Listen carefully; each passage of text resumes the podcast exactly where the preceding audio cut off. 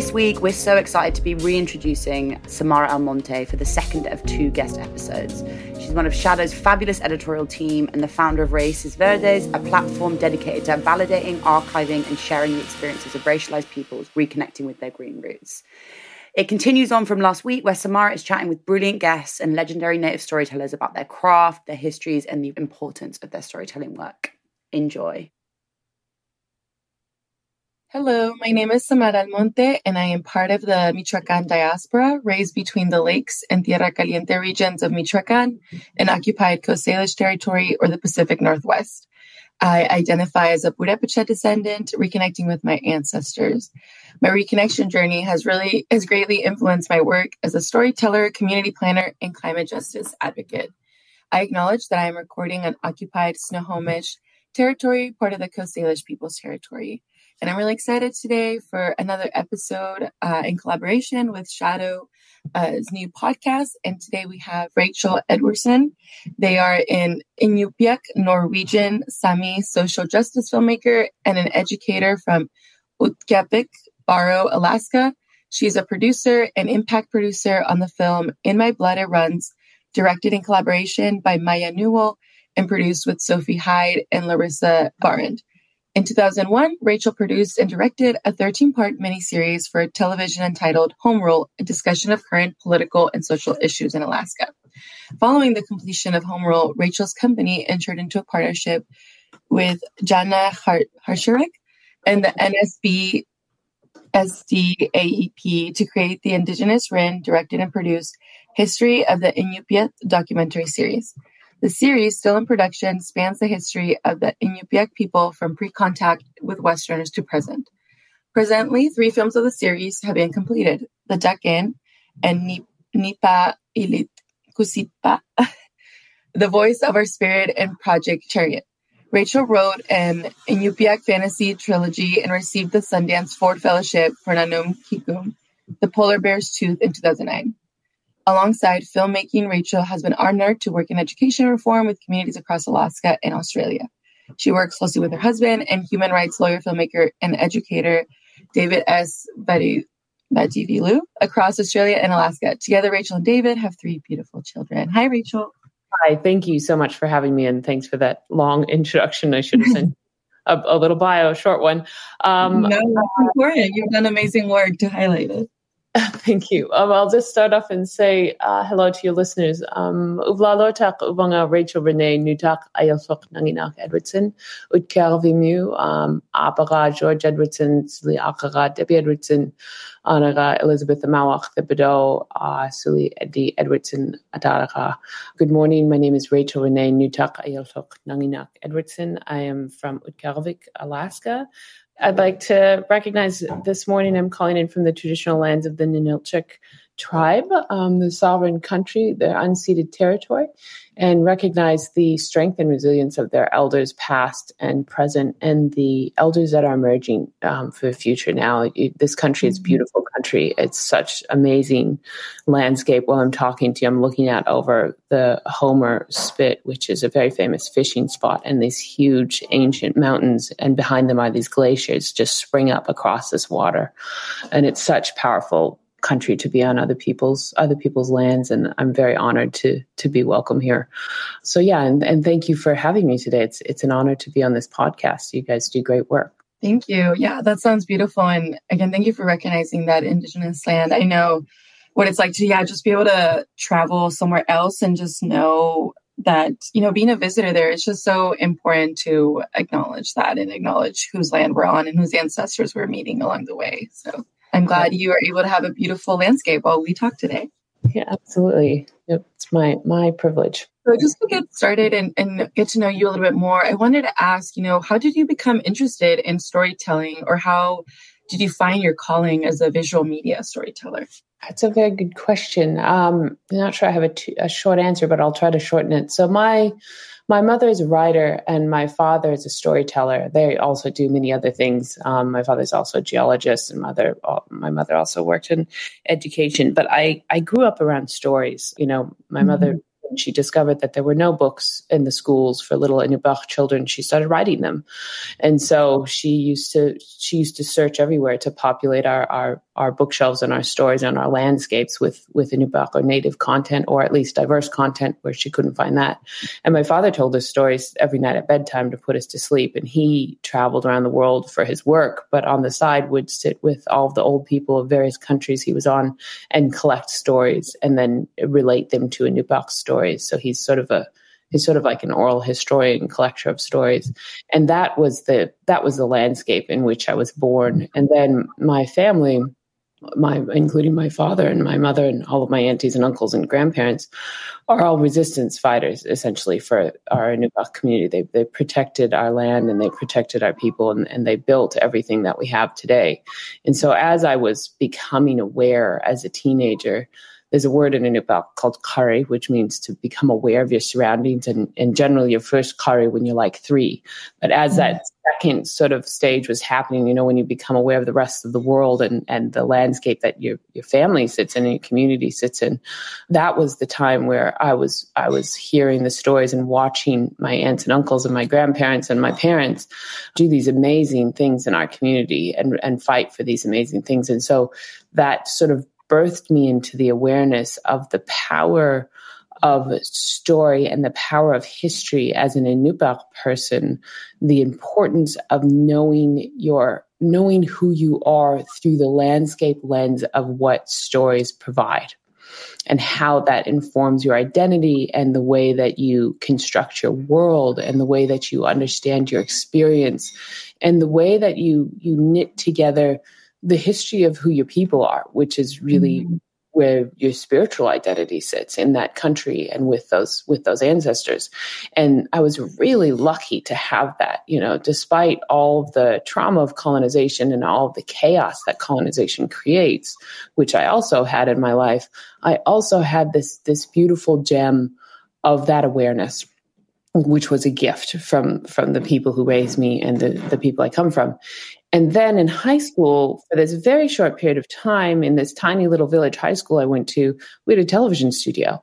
And so mm. I picked up a camera and I, it was this kind of, you know, explosion of realization of how, what, what I could do with this technology if we put the power into the control of the people of who, whose stories had been marginalized from screen. So at the same time, when I was, I was raised with all these powerful, this powerful history and this powerful awareness as a story, I also became aware of where it was missing in our community, right?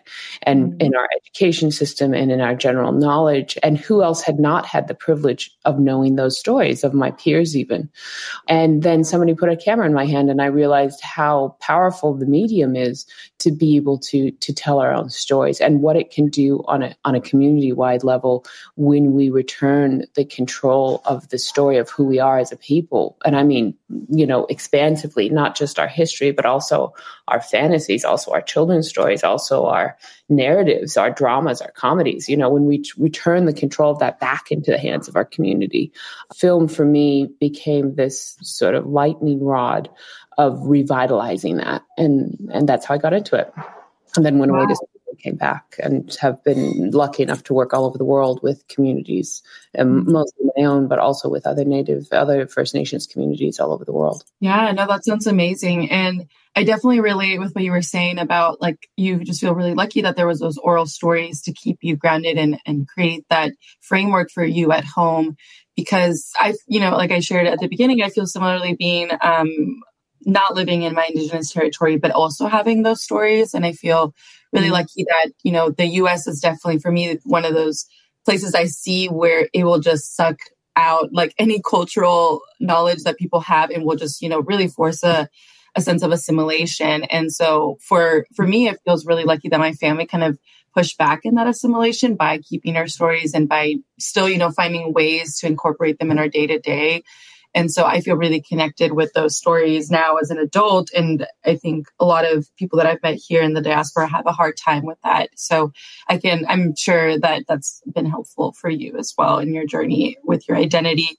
And I have to ask now, since you you mentioned having your kids, do you are you able to pass down some of that storytelling with them the way your father did? Yeah, it's really interesting. I I I used to have you know, I've always kind of made films and told stories, but I, I used to have this um, anxiety about writing, right? When you sit down to write a script or whatnot, when I was younger, when I was in my mm-hmm. 20s or so, I had that anxiety. And um, I was, I had such, I felt such pressure telling good stories. I think as any young creative or creative does, I still probably feel that pressure. But when I had my first child, um, her name is Klopsuk and she's 13 now and I was trying to learn how to put babies to bed, especially babies go to bed and never ever wanted to sleep. And I was mm-hmm. exhausted. Mm-hmm. I started telling her stories just just um, almost organically, without even connecting it to to my parents or to my father. I would lay her in bed at night, and I would I wanted the lights off so she would go to sleep, and I would just start making up these stories. And I discovered somehow, sort of almost magically, it was like a switch had been flipped on, where I I could weave these stories on the spot with cohesive. Plots and characters and bring in the themes of Inupiaq um, identity or other, you know, uh, uh, she's also uh, Sri Lankan Tamil on her father's side. So I've been learning mm-hmm. that history. But I could just weave stories together as needed um, to put her to sleep. And I thought, what an interesting, you know, it, it, it sparked my like I've always been fascinated with the difference between oral history and and written history in terms of storytelling and the, the, sort of different energy that it creates, the different the different way that it constructs um, relationships and community and knowledge, and the way that that's passed on. And it wasn't until I started actually telling stories to my children that my understanding of those things sort of sort of skyrocketed. And I really identify with what you said about you know li- living in in um, colonized countries, and it's so true, and it's so in in some ways, even if you know some people will say it's unintentional, but it's so insidious, right? The nature mm-hmm. of deleting a people's history through deleting their stories yes. down. And I, I often look at, you know, you can, I, I look at that as a storyteller, someone who's worked in this space for my whole life. And I, I can feel it on a visceral level. I feel the pain of having those, having, having the attempt to, to erase that narrative and erase that history of people. I can feel the pain of it. But as somebody who's worked in the space as well, I also know the power of it, right? Exactly. And so it's all you need. Like when we did the duck in the first film we did, it was amazing to watch what that film did on, a, on just on my own community, which was who it was made for. And then we were lucky enough to screen it sort of all over the world. And incidentally, uh, was a language doc that was translated into Spanish. But we had it kind of screened all over, and there was uptake from it, which was amazing. But what was more phenomenal was the effect it had for our community. And so it's quite powerful to maintain those stories. It's quite powerful to retell them on so many fronts. it's almost unquantifiable for me when you look Definitely. at it on the broad lens. Right. And because we know that storytelling like transcends, right? It's, it, it sits outside of a linear model because you're bringing in knowledge from the past, but into the present, but also like, you know, how you were saying, talking with your children, like we're also putting those seeds in for the future. So it's such a beautiful, come, it's a, such a way for all of that to exist in one place, which I think is really amazing. And it's it's also the thing there's there's an organic nature to um, storytelling, oral storytelling, that is almost impossible to capture in any other form. Yeah. But it's the thing that's always my sort of you know the kind of ever elusive. I don't know jewel in front of me, whatever the metaphor is. Obviously, haven't had enough coffee today, but it's the, the ever elusive thing in my filmmaking because in or in oral storytelling, you're and in Inupiaq storytelling, you construct relationships, right? And it holds mm-hmm. together your community. And so the storyteller will respond with the story to the individual or the kids or the people in front of them, depending on where they're at in their lives, what's going on in the world. And they will highlight different things in that story to make it land differently and stronger and more it's more almost more of an individualized approach but in that it makes it the story both a healing and an educational and an entertaining you know it, it kind of hits all yes. this and there's something really beautiful about that aspect mm-hmm. that i'm always trying to kind of figure out how to translate into film right and i think like what you were saying too when you were talking about your mother not having like all these different like written resources, books, right, educational materials to be able to uh, share with you all as children. I think that's when like the the power of having it in a book or in a film really comes into play. And I'm sure we'll talk about it more as we get more into your specific filmmaking, that having that visual like helps as well with just the fact of like, I guess you call it representation or just being able to see yourself on camera, right? Or on a book. It really does change, I'm sure, down to like the spiritual aspect of knowing that you're seen and exist in this world uh, that maybe oral st- storytelling can't always provide. Um, I feel like one of the the themes that you know we've kind of been dancing around talking about these different components of storytelling is culture preservation. And i feel like that is such a part part of your process. And so i'm just curious why do you think this is such a focus compared to maybe like non-indigenous filmmakers that don't have to think about the culture preservation into their work? That's a great question. Thank you for that. That's a fantastic question. I have an issue with the word preservation. Um not seriously. I, I, I, it does feel a little like more westernized concept. I agree yeah, it's not. I, am not. I don't mean to with your question. I, I love no, no, no. Like, even with the land. You know how people will say land conservation or preservation. It also makes me kind of irky. yeah, but it's it's nice to say it because then we can open it up as a conversation for you know the, the all of us, right? And kind of remember the nature of these words. I think it is a culture. When I first started making films, when I was, you know, whatever I was, 20, uh, that was my focus was to, I had two focus. I really wanted to make narratives. I was writing my own, uh, my own Inupiaq fantasies, really, and Inupiaq stories, just general narrative stories on screen. But I also wanted to use the camera for exactly that, for cultural preservation, because there we were losing elders we're always losing elders. And with those elders was going a lot of the knowledge that we had not actually recorded anywhere. And because of the assimilation systems that we were that we're still subjected to we were we couldn't access them. The young people mm-hmm. couldn't access that knowledge because it was only contained in the elders. And you we stick our young people into school systems where they where they don't have access to those elders if it's a traditional Western school system, you know, for eight hours a day, five days a week, and how mm-hmm. however many weeks a year it is, I can't remember at this moment, but it's you know significant. And so I was really focused on that, on preserving that. And as I grew as a practitioner and as an artist, and as I got older, I realized that that the, the strongest form of preservation is revitalization, where you're actually living those mm-hmm. things, right? And it's very, very useful as a historical documentary for a large part of my career. I have no problem with preservation because so much of what I was able to pull out into that history series came from pe- what people had recorded before when those elders were gone. You know, I was using the stories and voices of people who were no longer with us because somebody had mm-hmm. said, we need to preserve your knowledge.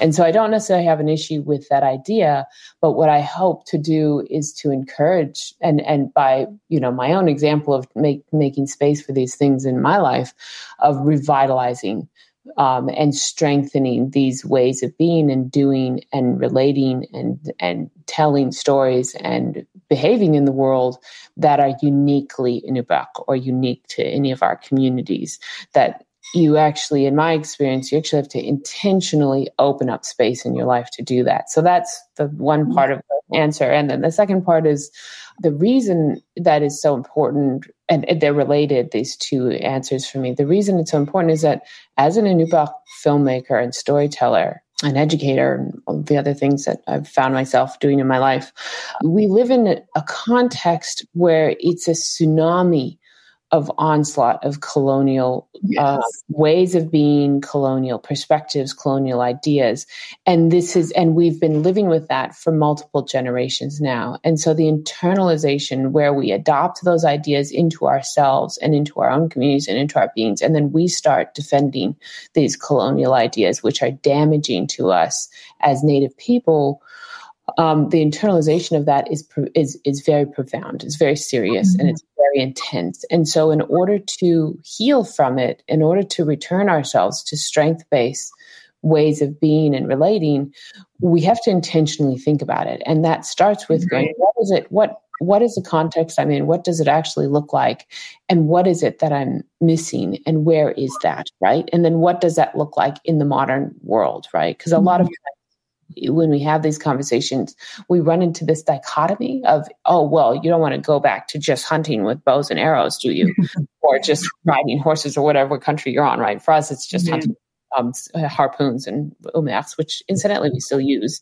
Um, but people say, you don't want to just do that. You don't want to not have running water. And I'm like, we don't have to be, it, it, doesn't need to be an either or conversation. Yeah. We can actually construct a holistic way of being that that is grounded on our ancestral principles and ways and epistemologies you know mm-hmm. our, our ways of being and use tools of the modern world. We just have to be aware that those tools often come with certain ideas and opinions and, and perspectives and rules that are not necessarily conducive to being an Inupiaq person. So we have to choose how we incorporate them and mm-hmm. which we incorporate.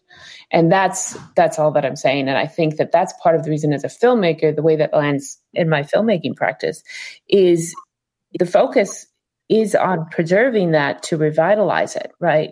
And so mm-hmm. if I mm-hmm. want to revitalize Inupiaq ways of being through these stories, the way that I make the stories needs to also also do that. And that's what the bulk of my career has been about is looking at the how as well as the what, which is mm-hmm. when writing out these resources and writing a book on this practice. But mm-hmm. that's the best way for me to describe it. That's why I think it's important for us to be aware of cultural preservation and cultural revitalization in our mm-hmm. content. Because if we don't become conscious of it, we we will accidentally perpetuate the very ideas that we're trying to dismantle. No, definitely. And when you were talking um, towards your second part of the answer, it made me think of the work of someone here locally, uh, Matika Wilbur. I'm not sure if you've heard of her work, but she, um, you know, traveled across uh, North America to document um, with photography different like indigenous communities. Um, I think like over 500 different tribes that she went to. And uh, I remember I saw her speak about her book that just recently came out with all those photos. And she was talking about how she often had this dream, you know, that she would walk down the streets of Seattle and just hear the indigenous language being spoken everywhere, Lushootseed, and just see it everywhere. And I think that's something that always stuck with me because it's kind of like this process that you were talking about like how do we indigenize and revitalize that knowledge like everywhere and i feel like i've seen glimpses of it like i've because i'm living so close to the canadian border i've been able to go up to you know vancouver uh, vancouver bc and have noticed that in there they do kind of try to put more in your face, like the indigenous names of different places. I ski as well, and we went up to Whistler with my partner. And again, it was just kind of interesting compared to like the resorts that we go here, where they had the indigenous names in their uh, language, I guess how you would write it in, um, you know, the alphabet that we use. They had it um, everywhere from like the lift chairs to like the different trails uh, that you were going down in. And I feel like even just that small act, which is really the bare minimum, right, of na- renaming places, was so powerful to see. And it is going to spark a conversation because you can't avoid it, right? Because you're seeing it. So I feel like if we even think about a grander scale of like the storytelling that you're talking about with like films and uh, writing and the curriculum, and it's just a way to like yeah, for people to not avoid that Indigenous people are still here and will be here in the future, and, and whose land are we on? And so I think that's really powerful of re-indigenizing spaces. And outside of my creative work, I come traditionally I come from an urban planning background, and I think that's something that I thought a lot about throughout my education and still till this day is like how do we re-indigenize spaces like physical spaces right um, because especially in urban settings like seattle um, or yeah any other kind of major city like it can be hard sometimes to re-indigenize because you know, like you were saying, like they don't want to see Indigenous people in a more urbanized or, I guess, modern sense.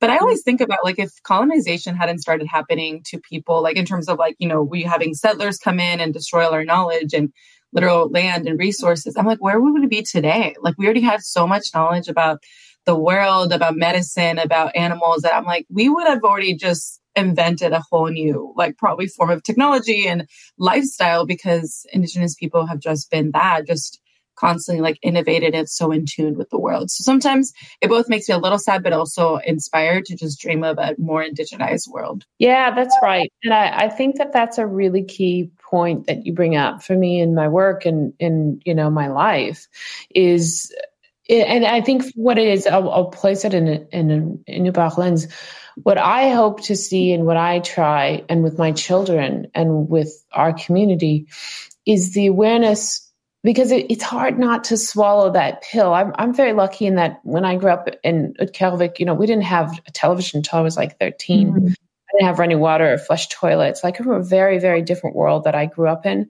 And our world changed really fast, right? Really, I mean, it had changed really fast and between my father and my generation. My grandmother was born in a sod house, you know, like mm-hmm. it's a very fast change for our people.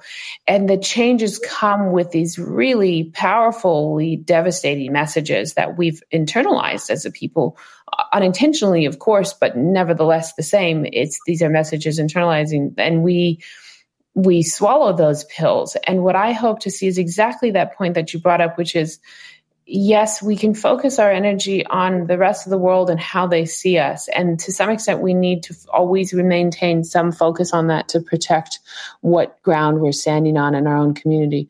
But also, we have to remember to focus that lens internally and make sure that the things that we're bringing inside our own bodies, inside our community, onto our own country, inside our own stories are things that are healthy, strength based Inupiaq ways of being that strengthen that idea.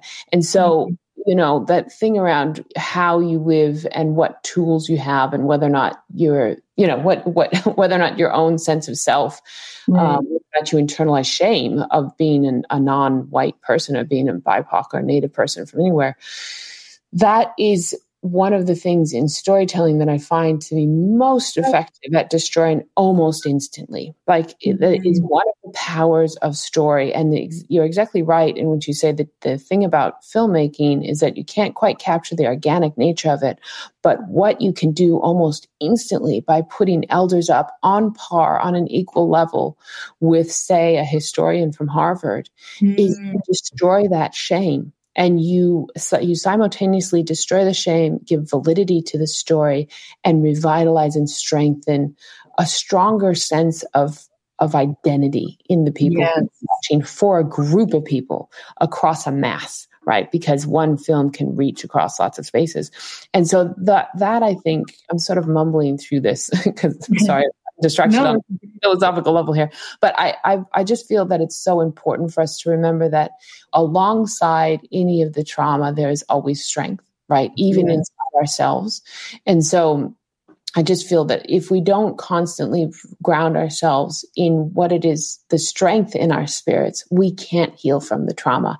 And storytelling and filmmaking and all of these efforts that we put in everywhere, revitalization of any kind, whether you're not in the health field or education or economics or politics, all of us, we're all trying to do this, that same thing. It's that same core, right? And if we, we ground ourselves in those, the lessons of our ancestors, in the modern context, we get there, right? And we remember mm-hmm. that Yes. No, thank you so much for sharing that. And I feel like we've, you know, we've talked quite a bit about like what filmmaking and from an indigenous perspective can do for our personal identity and strengthening that identity. But what role do you think filmmaking has in indigenous people's fight for self-determination or environmental justice, for example? Was it interesting? I think there's two roles. I mean, one of the reasons I I started working on that history series with uh, another one of my mentors. Um, her mm-hmm. name is Jana Harcharek, and we worked for 20 years on it.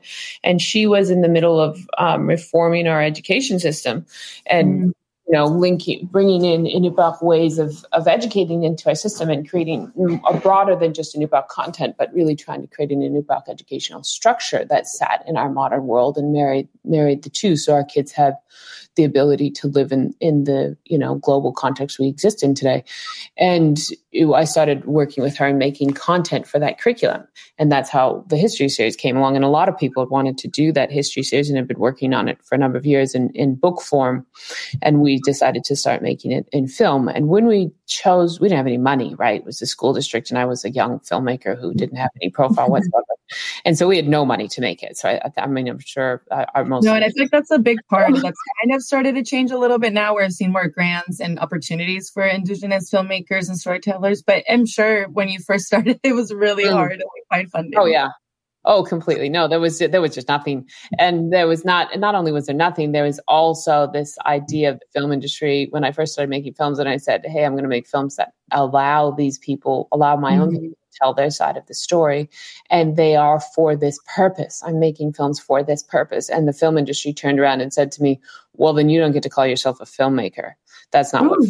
That's not art." That's not filmmaking, right? Oh so we don't get to be a filmmaker.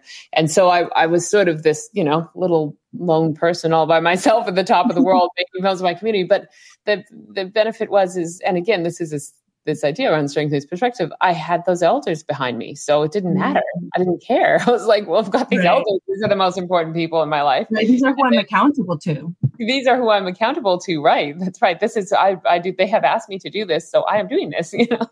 and so that was, um, that was how I started. But the first film we decided to make, um, despite the fact that we had no money, is a, a film called The Duck-In.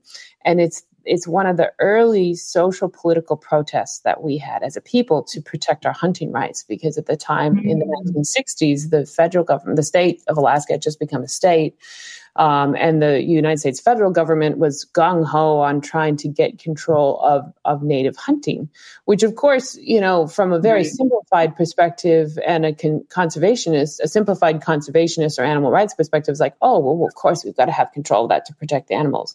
But once you dig a bit deeper into that, it's absolutely not because of getting control of the animals it's right. getting control of the land right if right. you've got a people as my father would always say if you if you can still feed yourself and you're not um, you still are able to make a living off of your own country, then that protection, that aspect of your sovereignty is protected, right? You are, required, you are not completely dependent on a cash based economy to feed your children. Right. And that's totally why they like target any kind of Absolutely. like self-determined sovereign food sovereignty movement is what I wanted to say. Absolutely. Because Absolutely. yeah, people have the means to be self-determined, which yeah, always a target. It seems so innocent, right? Like, oh, we're starting our own urban garden or we're starting our own, like in this case, like being able to hunt and fish. But it will always be such a bigger project for them because they know. I mean, that's how they attacked a lot of indigenous people at the first, right? Was like getting rid of all their uh, sustenance or food. Yeah, absolutely. I mean, killing off all the buffalo in the lower 48. Oh and in gosh. those days, it was intentional. Nowadays, it's it doesn't have the you know surface level intentionality. You have to dig deeper and and interrogate the ideas and perspectives on that side, right? Because mm-hmm. people go, "Oh, it's always a they and uh, us," and then I'm, I'm always say that. And what I, I always want to explain myself and say, it's really the ideas that we're talking about, right? And if mm-hmm. we can't all interrogate the ideas and perspectives and make sure that they're conducive to healthy, strength based societies, then we're going to stumble up and have problems. And one of these ideas was control of native hunting rights, right? And so, you know, they at that time, my community, our communities in the north, were completely dependent on subsistence hunting, right? And they, mm-hmm. the federal government decided to come up against the advice of their colleagues in the state. They said, Don't, I wouldn't do this. If I were you, this is a bad idea. They came up to Utqiagvik, which was known as Barrow then, and arrested two duck hunters because they had signed a treaty, despite the fact that they knew when the ducks were present in Alaska, that banned duck hunting the only time the ducks are present on the North Slope. And they were wanted to enforce that treaty. And mm-hmm. so they the next day they arrested these two hunters and the next day every single hunter in town showed up with a duck and said you can arrest us. And then tomorrow any of our wives who are not hunters because women also hunted um, will show up. And the day after that you've got a whole bunch of children. What are you going to do with them? And so there was no jail in town right? So these two wild yeah. game officers who'd flown in were just you know they, they hid in their hotel rooms. And then what happened after that was like the elders at that time they were you know they had western education to eighth grade but they were well connected and they were very very very smart. And so right. they took story of hunting to feed their family to america and mm. they went mm across the country and told this. I mean, they didn't travel. They sent the story out. It hit that they sent newspaper. They sent press releases to newspaper. It was in the news. It was in the radio. It was all over all over the country mm-hmm. that these hunters had been arrested for trying to feed their children and how unjust was this law. And it was almost overnight that it was you know they just they just put a complete end to it. And i don't think fish and game came back up to Utqiagvik until i was born. You know i mean until i would like the 80s or 90s maybe they tried to start. And they came very with a very different attitude of cooperation. And so that was the first film that i made. And going back to your question about what does this do for a, a community we didn't know how that film was going to be taken because again it was very low production value because we didn't have any money and and we right. decided we were making it for education for schools. And so we decided not to edit it down to like, you know, at that time MTV was still very popular and we were mm-hmm. like, we're not going to do a, a cheap, you know, racy version of this. We're just going to let people tell a story and we're just going to tell a story. And so we just put that out and it was picked up by every kid in school and the, the kids in school who were not attending school, who were slipping through the cracks and dropping out of school, were bringing this mm-hmm. film for their film nights, uh, you know, choosing it over whatever racy Hollywood films were at the time. And they wanted to watch that film and on all the extras. And so we marked that we were thrilled. That was the goal, right? But then what happened is it all the adults started picking it up in the community because this story had not been recorded anywhere. Nobody, it was almost out of memory. The last handful of people who had been part of it were elders um, mm-hmm. and were still alive. So I was able to interview them, but they weren't telling the story. I remember sitting, the article I wrote for SHADO, I was, you know, I walked in to interview one of the elders and their grandchildren said, What are you doing? Why are you interviewing my grandfather? I said, Your grandfather was one of the key leaders of this. And they went, What are you talking about? I've never heard this story before. Wow. As there was this this barrier, this imposed barrier in our generations, right? And so then the adults and the elders started picking up, and then the state started picking it up and using it as training for their fish and wildlife officers. And then colleges and universities did, and then the politicians did. And so it was really interesting to watch it sort of, you know, and this is before, again, this is at the time where if you called yourself a social justice filmmaker, you are not allowed to be called a filmmaker, um, which is what people said to me. And now, of course, it's the most popular thing in filmmaking. Oh, yeah. Everyone's trying to get a piece of it, and white people everybody. are definitely trying to find their way to wiggle in. yeah, everybody, everybody. It's like, oh my God. But you can't use, you still can't use the word social justice. You have to call it impact filmmaking. but oh, it's do, you, do you mind me asking why that is? Like, what I don't know too much about the ins and outs of filmmaking in that way. So, do you social know justice why? Is a scary social justice is a scary term. Impact filmmaking. Social impact filmmaking is a way of raising money to use mm. your film to make positive social change, and you're raising money from people who are not necessarily comfortable with the term social justice, but they're happy to help you use your film for to make positive social impact. Right. right? Like watering so it, down a little bit less radical so that we don't get freaked out. Exactly. That's exactly what it is. Absolutely. and i mean you know at the end of the day the pragmatic side of me even though i get grumpy about that particular point because for so many years i was beaten up over it the pragmatic side of me goes hey you know what we've got a we've got a million dollars to put an impact campaign behind this film we can do what we want to do with it now. Let's not complain. Right. You know, just, yeah, I always think about that too with my work, like the kind of things I apply for grants, and you know, I'm always like, what, what, how can you scam? how can you get around this and really get to do the work they want to do? And I get, like I said, I think I have seen an increase of more funds that are like less restrictive and a little bit more open ended what you can use them for. But I'm sure, yeah, again, like you've been in the filmmaking industry a lot longer, like it's probably been just a creative way of navigating those kind of uh, criteria so that you can get funding. Yeah, it is. And it's also, you know, in recognition of what it is like, the reason these things trigger people, social justice or mm-hmm. resistance, mm-hmm. the reason they trigger people is because these issues are still unresolved in our society, right? In our in, in our in our Nupaks, in our native societies, in our First Nation right. societies, in our other diverse societies, and in our greater society. These are still very real issues, and so they trigger us, and we get scared, and we get scared for a reason because there's a violent history behind them, yes. and so we have to be understanding of that so that we, we don't go through we don't get through this unless we come through it together right? We need to build bridges and be able to come to this together. So we need to understand the context we're in and understand even why people will get scared of that without silencing those of us who need to say hey i come from a, a, a history of resistance you know? Mm-hmm. we both. It doesn't have to be an either or again. But yeah that that's right. So that's what that that first film i was i what i remember um, watching it and kind of being behind the release of it and the working of it and the impact do, running what's now called an impact campaign without having any money for an impact campaign um, mm-hmm. and being amazed at how far we could take it this simple film that had no production value that where I I felt when I was making I, I was I made it with two other filmmakers who were with me in the beginning and then they both went off to get their master's degrees.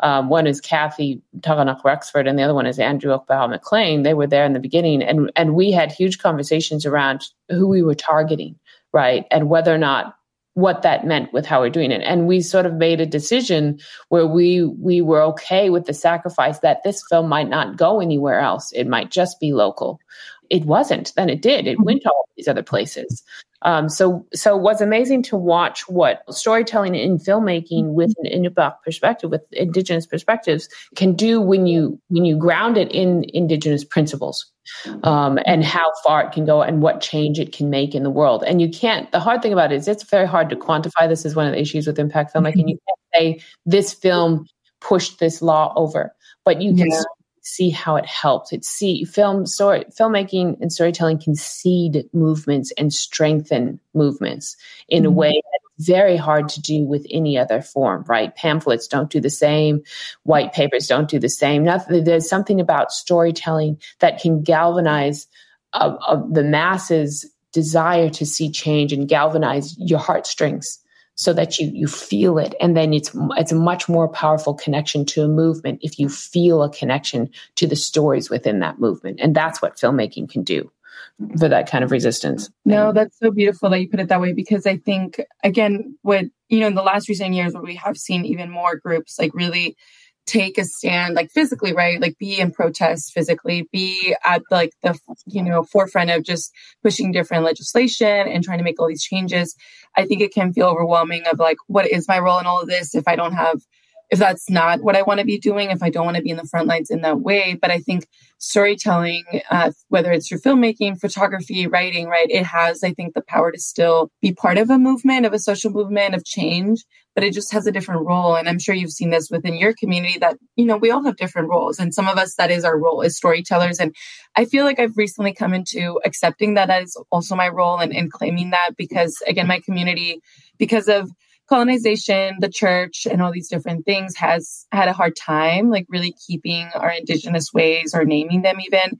And so part of me feels like I have to keep writing down, asking these questions to the elders that I do still have alive, and then retelling those stories to my sister. And then when I, you know, if I'm able to have children, like to them and so forth, because if that's i feel like that's such an important role you know before all that is lost and so i'm sure you see that in your work as well that storytelling it does play such a big role in the bigger picture of what we're trying to achieve, which, you know, could be self determination, liberation, sovereignty. Like it, it fits into that. It's just one part of the many roles that we have to take. Yeah, that's a great point you bring up. I, I completely identify with that because I, I mean, I come from a family of people who worked in many different spaces. You know, my, my parents mm-hmm. are filmmakers, but they're also act. My father's also an activist.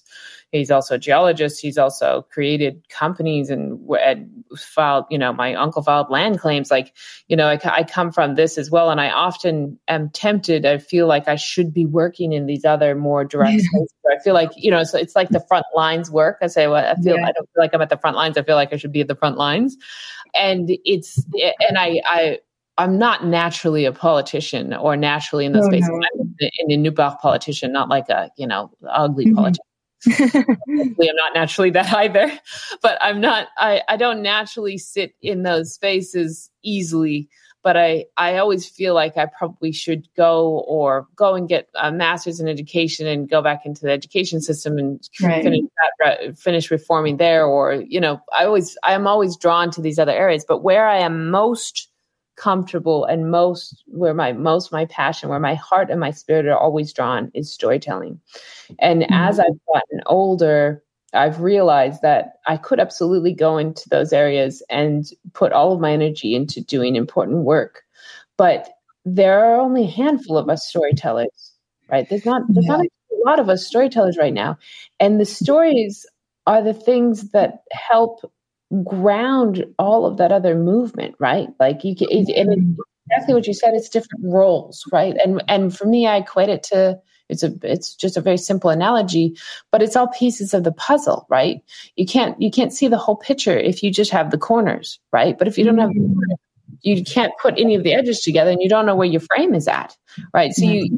need all of the pieces of the puzzle in order to make the whole movement work right and we and recognizing and validating everybody's different way of doing that so long as we are all contributing towards the same goal is is another way of decolonizing ourselves internally because mm-hmm. i think the idea that i should be doing this or should be doing that is born out of two things one out of the urgency of of trauma in our community, right? There's a sense of urgency. You can you feel the loss of people. You feel the death in in my immediate family and my extended family and my community people I love. You know, I've, I've counted this last month. I've counted. I've buried three classmates. You know, you, you feel that all none, not one of them natural death. You feel the mm-hmm. urgency of that, and so you drawn to doing that. So that's part of it, and the other part of it is the internalized narrative of what it means to be, uh, what what strength is, and what fighting is, right? Mm-hmm. And the distraction of that rather than the grounding nature of sitting in a space and being who you are and who and and holding that space for others right with each other right sitting in that space and asserting your identity by being it rather than by shouting it and i think that those multiple roles when we put it together we get there really fast as communities right it's we we topple things almost instantly when we operate in unity understanding that people have different roles and different you know callings to use it mm-hmm. so probably not a great term but I, I feel that as I've gotten older, I've started looking at storytelling and I've started looking back over my filmmaking experience and gone, you know, these stories and this history that I was lucky enough to be given in my childhood and throughout all of my years of an adult, even now, where I sit with elders and I, I have access to these these stories of who we are and how we are and and our mm. history. Well not a lot of people they're not they're not sort of populated everywhere right? Right. These are so important for our young politicians to learn to hear. They're so important for our educators. They're so important for our healers. It's so important for our parents to hear mm-hmm. these young parents to hear the stories and understand the stories of who we are as a people and i've realized that maybe that is actually where i am most effective so i could step out and do in, and i have for periods of time like i've worked in education i've worked in other spaces and i've worked in systemic reform um, with large organizations.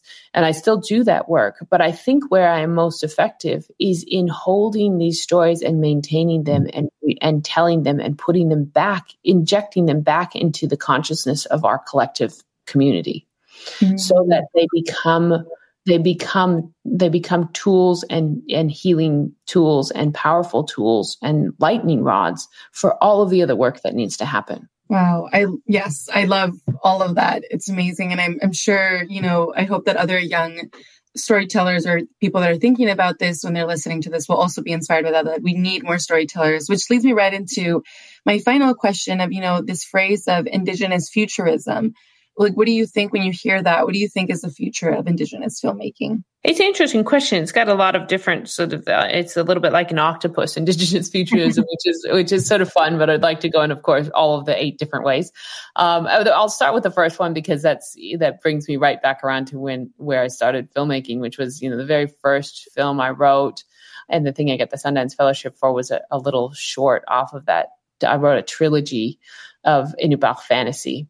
And it was it, it was it, fantasy is a funny term in the in in Inupiaq context or in a First Nations context because I think for us at least as Inupiaq people our world is filled with a, something that doesn't it's there's no term for mm-hmm. it really in English because it doesn't exist in Western society in the same way. The closest thing is is you know fantasy or magical realism, but yes. it's more it's more perspective and a way of understanding the world. It's more of a new perspective way of understanding the world. And I wanted to tell those stories and put them back on and put them on our screens and read because that my mm-hmm. father just he, he used to you know his stories he used to tell us he would tell us oral stories. He would tell us made up stories. He would tell us stories he found, but they were all told completely as if every single one of them was absolutely the truth. And they weren't necessarily just traditional, traditional stories, right? He would tell us stories about aliens that were put into a traditional context. So this is where, you know, all the mm-hmm. people came from.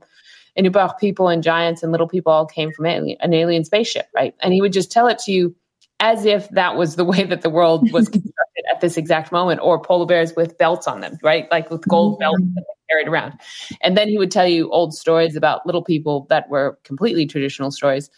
And I think, you know, when I first started making filmmaking, those were the things I wanted to tell stories that that landscape. I wanted to place Inupiaq stories into Inupiaq landscapes, and that equated to you know the closest thing people could understand was uh, a fantasy and and magical realism, which is sort of where that indigenous futurism stuff in filmmaking is going or is sort of aiming at.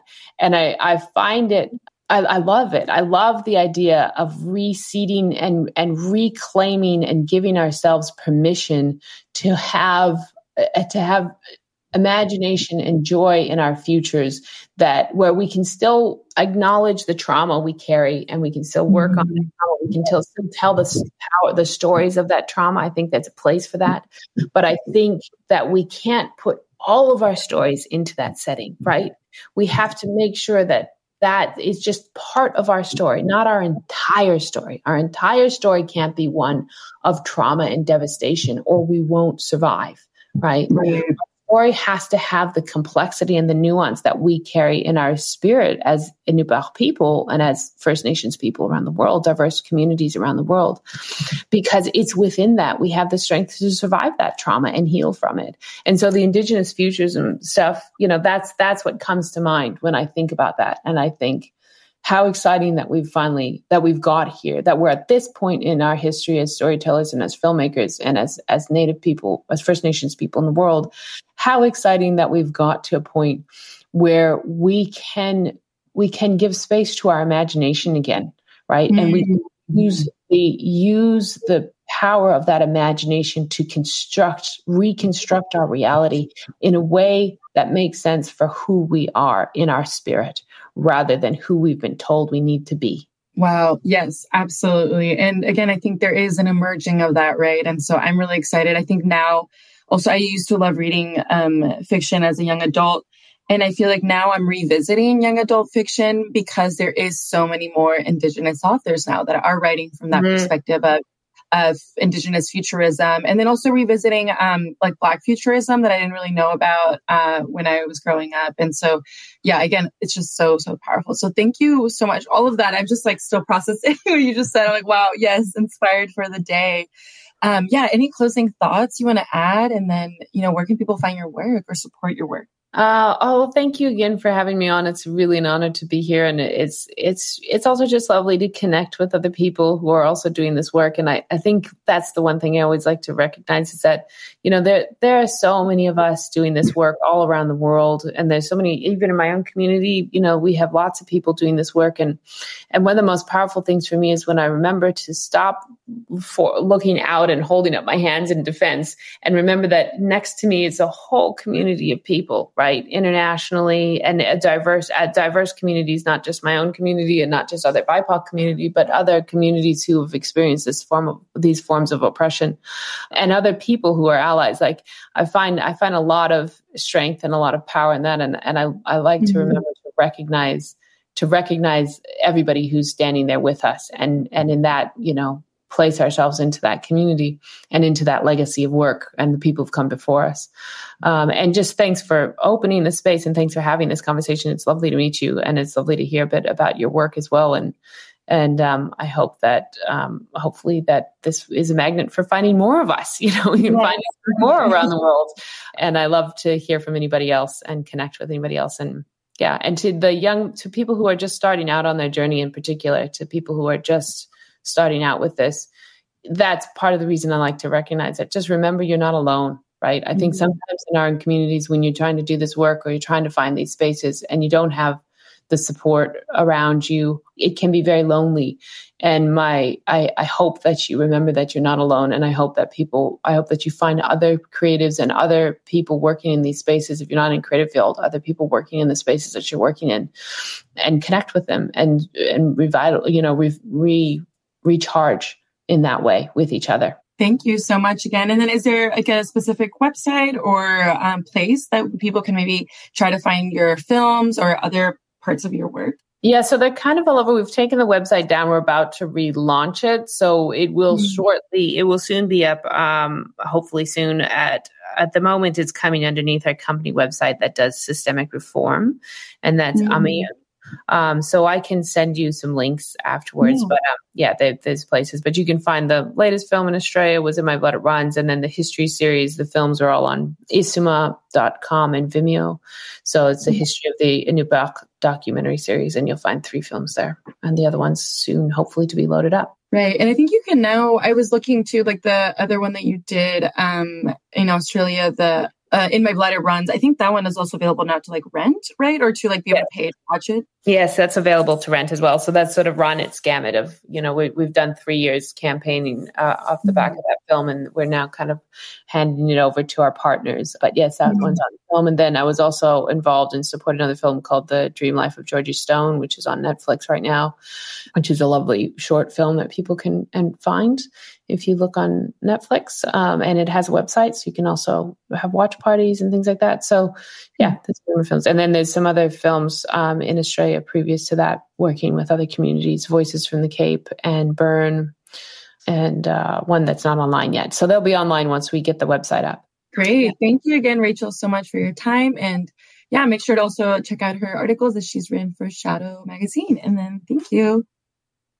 Massive thank you to Samara and Rachel for that beautiful dialogue about the power of storytelling, not only the power of how it can teach you or show you who you are, but also how it can help you to understand kind of a collective spiritual identity for your community. I thought that was so incredible and just so grateful to have heard those words.